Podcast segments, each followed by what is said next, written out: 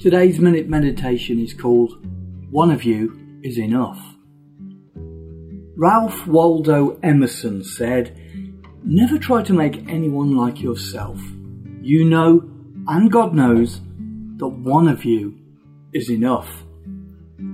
It is a marvellous thing to contemplate that there has never been another you, ever. Even identical twins are not really identical.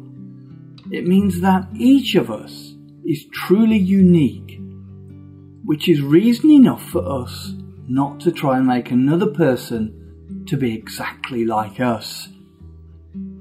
In My Fair Lady, Professor Higgins laments by singing, Why can't a woman be more like a man? Instead, he should have been singing, There will never be another you because we are each one of a kind. This being said, while we are all different, yet we are also much alike, human nature is human nature. Each is so unique and yet all so much alike. Sounds like an oxymoron, doesn't it?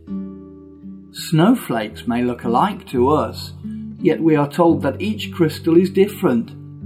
Each of us is obviously a human being. We have a great deal in common.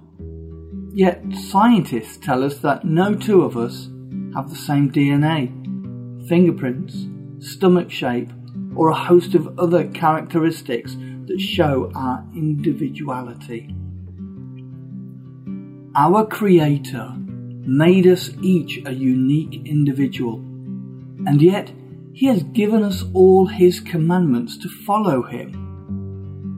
While we are all different, we are supposed to be like His Son. For He has told us through Paul, For whom He did foreknow, He also did predestinate to be confirmed to the image of His Son Certainly, there has never been another like our Lord Jesus Christ, and yet we are told that we should try to conform to his image, and that he is the one we should follow. Children are great mimics, and they try to be like those they admire. As God's children, we need to take care whom we admire and mimic.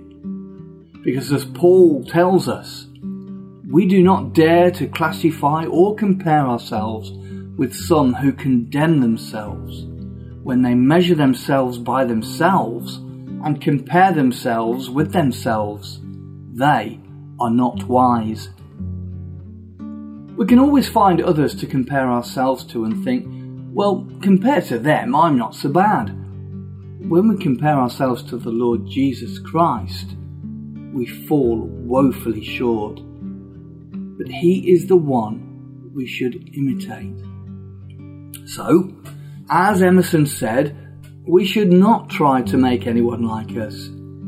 And from Paul, we learn that we should not compare ourselves to others, but we should strive to be conformed to the image of Christ. Now, in our mortal state, we will never measure up. But just think that very soon he is coming and Paul tells us that when he comes, he will change our vile bodies, that it may be fashioned like unto his glorious body. Notice, he did not say change our vile minds. We cannot do much about our body, but we do have control over what we think. And if we will change our thoughts now to think like Jesus, then, when he comes, he will change our vile bodies. Beloved, now are we the sons of God, and it doth not yet appear what we shall be, but we know that when he shall appear, we shall be like him, for we shall see him as he is.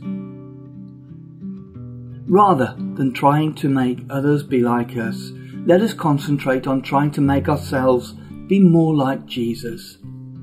Again, Paul tells us, For who hath known the mind of the Lord, that he may instruct him? But we have the mind of Christ. By working at thinking like Jesus now, we will be like him in nature when he comes. We pray that the words we often sing soon will be true. We shall be like him. Oh, how rich the promise. Thank you for listening and God bless.